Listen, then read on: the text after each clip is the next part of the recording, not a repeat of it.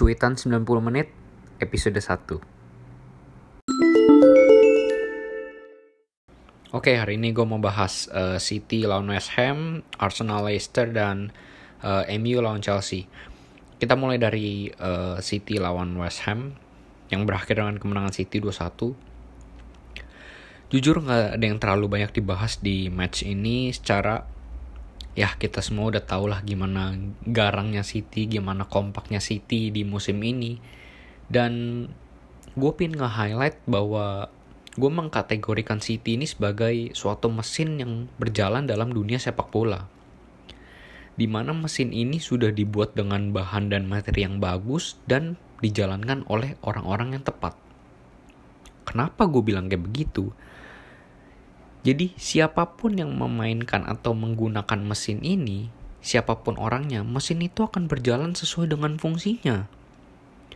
Mau siapa pun yang main, itu akan tetap berjalan. Kenapa? Karena Pep sudah membentuk sistem yang sangat bagus. Dengan ball possession, jarak antar pemain dekat, penetrasi, ditambah skill individu pemain berkualitas mereka. Kalau kita lihat beberapa musim lalu, sampai musim-musim awal pun mereka kehilangan pemain banyak. 9-10 ada yang kena covid dan dihantam badai cedera. But they survive. Itulah hebatnya City dan salah satu faktor yang membuat City sekarang benar-benar bisa menjadi juara Premier League ya kedalaman squad yang mereka punya. Kalau kita lihat aja uh, benchnya aja mereka itu bisa bersaing dengan dengan tim-tim Big Six lainnya. Dan bahkan kalau misalkan mau dikategorikan juara yang juara satu musim ini tuh City tim A yang juara kedua itu City tim B. Segitu dalamnya squad mereka dan itulah yang membantu mereka uh, bisa bersaing di Premier League dan bahkan bisa menjadi juara. Terlepas dari emang hebatnya Pep yang sudah menanamkan sistem permainan. Oke, kita masuk ke uh, pertandingan ya most of the time lah City udah pasti control the game. West Ham memang ngincer. West Ham datang dengan plan uh, obviously. Tapi ya mereka nggak bisa naif melawan City ball possession. Yang mereka lakukan dengan pasukan David Moyes cuma bertahan mengincar counter dan fast break dengan mengandalkan pemain-pemain semacam uh, Antonio, Declan Rice dan Jesse Lingard.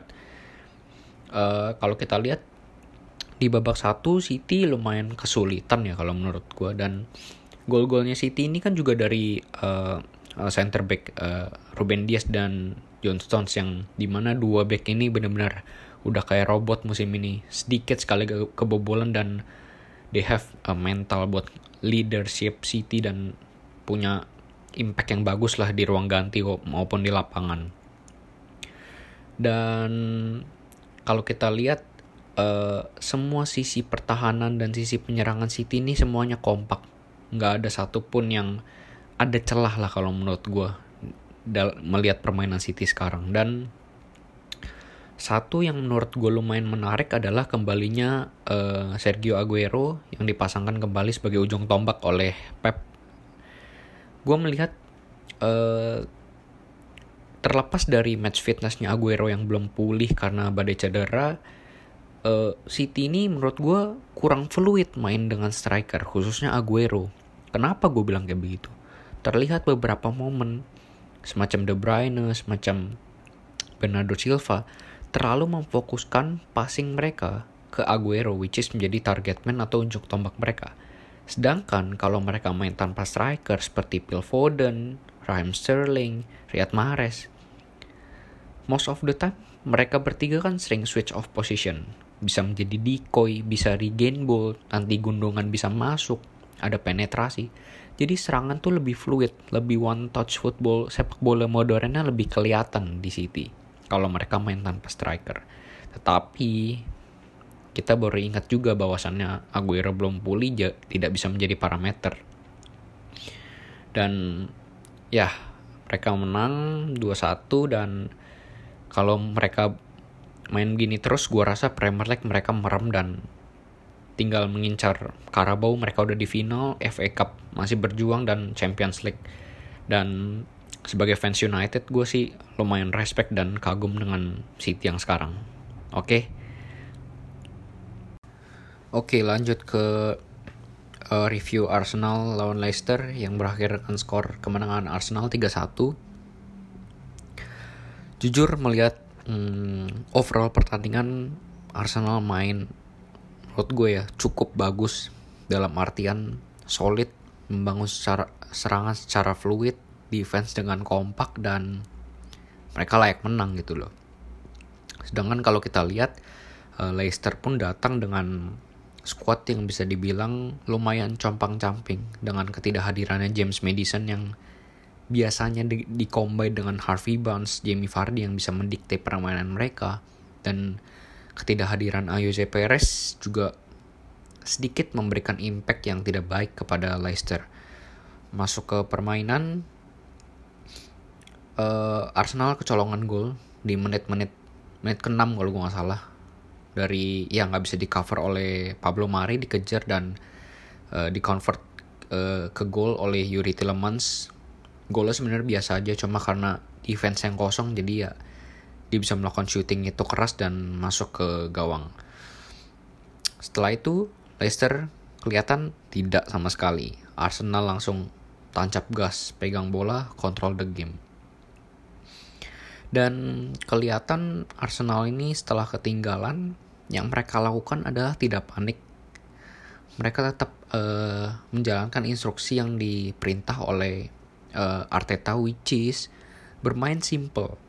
One touch football, serangan lumayan fluid, positioning player dan kalau kita lihat most of the time serangan Arsenal itu uh, berawal dari uh, kanan yang di komando sama Nicola Pepe dan uh, dibantu sama Cedric Suarez. Kenapa mereka mengincar serangan dari kanan? Satu hal yang gue lihat adalah adanya pemain muda Leicester yaitu Luke Thomas yang secara mental dan visi permainan juga uh, kurang bagus. Secara Justin uh, Fofana pun uh, cedera jadi mereka nggak bisa main. Dan lumayan smart uh, uh, PP semalam menurut gue main cukup bagus beberapa beberapa kali tiga kali empat kali pelanggaran dan berujung kartu kuning plus dua gol Arsenal kan berasal dari sisi kanan dari free kick dan dari penalti. Dan menurut gua kalau lu udah cetak gol di akhir babak ke satu itu udah menjadi mood booster lu buat main di babak kedua buat lebih full lagi buat lebih into the game lagi. Dan itu yang menurut gue dirasakan oleh Arsenal. Dan kelar babak satu ya secara gue bilang masih kontrol the game dan Arsenal bermain cukup bagus. Uh, masuk ke babak kedua Leicester pasti ngambil resiko. Mereka nggak ingin pulang dari kandangnya dengan uh, kepala tertunduk poin seri ataupun bahkan kalah. Rodgers berinisiatif. Mereka mengubah formasinya yang menjadi 4-4-2 diamond di mana formasi ini mereka lakukan ketika mereka comeback lawan Liverpool pada saat itu 3-1. Jadi mereka bermain dengan 4-4-2, jarak antar pemain belakang dekat, dan di depan mereka meninggalkan Harvey Barnes sama Jimmy Vardy, which is untuk mengandalkan counter dan fast break. Naifnya, Leicester lupa daratan, bermain terlalu ke depan, bermain terlalu apa ya, meninggalkan banyak pemain lah di depan bola sehingga ketika mereka di counter, mereka nggak ada pemain yang bisa mengcover bola tersebut. Terjadilah gol ketiga yang berasal dari counter, di finishing dengan baik. Setelah 3-1, menurut gue udah kelar, ditambah cederanya Harvey Barnes yang gue menurut gue lumayan parah ya. Dan kalau gue lihat kayak kondisi kayak begini Leicester udah compang camping mereka udah nggak ada James Madison Harvey Barnes nggak ada Justin nggak ada Fofana nggak ada Perez nggak ada dan posisi mereka yang di posisi ketiga ya kalau gue nggak salah itu cukup terancam dan Liverpool menang akhirnya bisa dapat mengancam posisi mereka dan bahkan Leicester bisa keluar dari uh, zona Liga Champions. Tetapi yang gue pengen highlight lagi bener-bener gue salut sama mental Arsenal untuk uh, berani keluar, berani ambil risiko, lebih tenang dan kemenangan ini bukan berdasarkan soal skor dan tiga poin tapi murni mental mereka untuk membangkitkan uh, semangat mereka untuk bisa bersaing di zona Liga Eropa dan bahkan ada chance untuk mereka masuk ke zona Liga Champions dengan uh, permainannya sekarang. Uh, Oke, okay, mungkin segitu dulu aja untuk uh, review Arsenal lawan Leicester. Uh, nanti kita lanjut ke MU lawan Chelsea. Lanjut ke pertandingan terakhir uh, Chelsea kontra United yang berakhir dengan skor kacamata 0-0. Match yang ditunggu-tunggu semua orang, match yang di atas kertas benar-benar seru karena diharapkan bisa menerapkan strategi dan permainan yang berbeda dari Thomas Tuchel dan Solskjaer. Uh, tetapi nyatanya pertandingan ya so-so cukup seru sih. Oke, okay? uh, eh, sebelum masuk ke pertandingan gue mau meng-highlight bahwasannya uh, adanya kontroversi penalti Callum Hudson-Odoi uh, handsball di kotak penalti United. Menurut gue ini agak debatable 50-50. Jadi wasit mau kasih pun oke, okay, nggak mau kasih pun oke. Okay. Karena ya kalau gue bener-bener lihat replaynya gue menganggap ini ada dua versi ya. Yang pertama ketika gue melihat Greenwood itu um, menyenggol atau menyentuh uh, tubuhnya Hudson Odoi sehingga dia refleks untuk mengakibatkan mengangkat tangannya yang dapat menyentuh bola. Tapi gue lihat lagi di angle lain itu Hudson Odoi itu ingin melakukan fast break counter attack sehingga dia mengangkat tangan kanannya untuk menyeimbangkan tubuhnya dan berdasarkan rule of the game ketika tangan menyentuh uh, bola di kotak penalti it is a penalty. Tetapi banyak pandit-pandit di Inggris dan di luar negeri bilang it would have been too harsh to give it penalty. That's fine. Dan gue pun sebagai fans United nggak mau terlalu menyalahkan kondisi ini yang mengakibatkan gue kehilangan poin. Tetapi masa uh, tim lu yang musim ini dicap pernah dicap sebagai title contender, masa harus mengharapkan kemenangan dari penalti terus-menerus? Kan nggak kayak begitu. Oke, sekarang kita lanjut ke permainan yang menurut gue jauh lebih seru dan lebih menarik. Oke, sebelum kick off dimulai, gue lihat uh, line up United main 4-2-3-1 biasa aja dan nggak ada yang berubah dari match ke match. Yang menariknya dari uh, line up Chelsea formasi nggak berubah ya. Tuchel tetap akan main, memainkan 3-4-3 cuma yang mau gue highlight di sini adalah rotasinya uh, Marcus Alonso yang akhirnya Chilwell dimainkan ya. Dan menurut gue ini uh, lumayan berjalan dan smart movement dari Thomas Tuchel secara kalau lu melawan uh, United yaitu salah satu tim counter terbaik lu nggak lu nggak boleh ambil resiko pasang Alonso. Kenapa Plus poinnya kalau lu pasang Alonso, serangan dari kiri lu bakal jauh lebih variatif, bakal jauh lebih berbahaya. Tetapi uh, drawbacksnya dia sering out of position dan defense-nya menurut gue kurang bagus. That's why dia lebih pilih Chilwell. Itu pun pas Chilwell main, Chilwell jarang sekali naik bantu serangan. Lebih ya lebih jaga cover area dan bantu pertahanan Chelsea aja. Dan Odoi seperti biasa main di wingback kanan yang Menarik kan juga uh, kembalinya dipasangnya Hakim Ziyech dan Oliver Giroud uh, dan Mason Mount yang membentuk formasi seperti segitiga sama sisi di depan. Dan uh, menurut gua, gue cukup heran sih dengan uh, Tuchel memasakkan Hakim Ziyech di tengah sebagai uh, attacking midfield. Seharusnya dia lebih uh, memanfaatkan Ziyech di posisi aslinya di kanan ketika dia bermain di Ajax sehingga dia bisa inserted wings, dia bisa cut inside, dia bisa kasih end passing.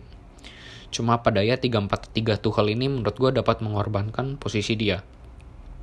Oke, lanjut ke bahas ke strategi pertandingan. 20 menit pertama uh, eh, MU dikurung oleh Chelsea. Definitely susah banget untuk keluar.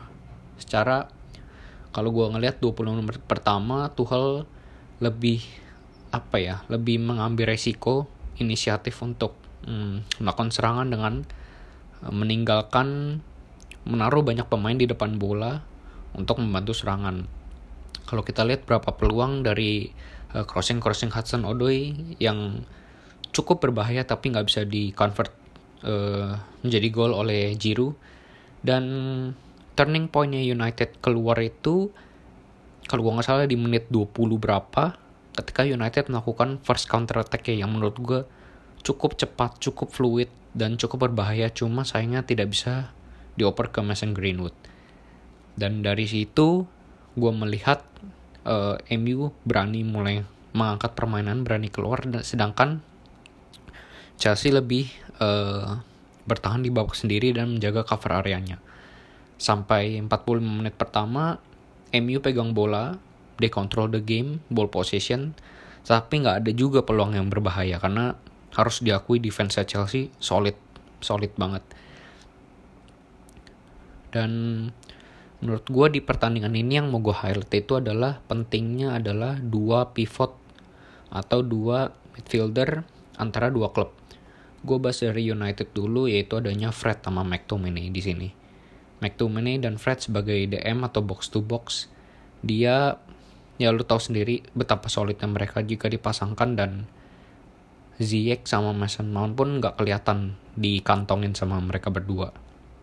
Secara kita tahu Ziyech dan Mason Mount merupakan pemain yang bukan tipikal fisikal banget sedangkan mereka berdua adalah tukang pukul United dan kontrahnya di Chelsea uh, mereka punya Kante, DM box to box dan Kovacic di mana Bruno Fernandes benar-benar dibully sama Ngolo Kante dan benar-benar nggak kelihatan. Dan Kovacic menurut gue semalam bermain cukup bagus. Dia bisa membantu defense, dia lebih mengkontrol the game. Cuma sayangnya beberapa chance dia sering salah timing sehingga decision makingnya kurang bagus dalam membantu Chelsea membantu serangan. Dan Kovacic ini gue lihat perlahan-lahan mainnya cukup bagus dan meningkat semenjak Thomas Tuchel datang. Oke. Dan di babak kedua match nggak berubah, sometimes saling serang dan uh, gue ngelihat uh, kedua tim ini kurang memanfaatkan peluang yang ada ketika lu ngelawan Chelsea, lu lawan United, lu lawan Liverpool, lu lawan City, lu nggak bisa menyanyiakan setengah atau seperempat peluang. Karena itu bener-bener berharga banget dan kedua tim semalam nggak bisa mengkonvert sedikit pun peluang jadi gol yang berakhir dengan skor seri. Gue pun sebagai uh, fans United ya cukup cukup kecewa dibilang tapi gue uh, tetap bersyukur dengan hasil yang tim gue dapetin. Cuma yang semalam gue mau kreditkan adalah menurut gue permainan Chelsea itu jauh lebih impresif dan bagus ketimbang United. Kenapa gue bilang kayak begitu? Kita tahu Thomas Tuchel ini baru datang di Chelsea dan ya uh, sistemnya baru mulai agak berjalan secara 3-4-3 nya ini mulai kembali ke performa terbaik setelah lawan Wolves. Kita lihat kita tahu Thomas Tuchel adalah salah satu pelatih yang menerapkan sepak bola modern, one touch football, serangan fluid, positioning player, jarak antar pemain dekat, dan inilah yang dia ingin terapkan di Chelsea. Dan kalau melihat permainan semalam, gua pun uh, yakin Chelsea bisa meroket di musim depan dan bisa bersaing untuk menjadi juara dengan permainan sekarang. Oke, okay, untuk uh, review minggu ini segitu dulu aja. Terima kasih untuk uh, semuanya yang udah dengar. Oke, okay? see you.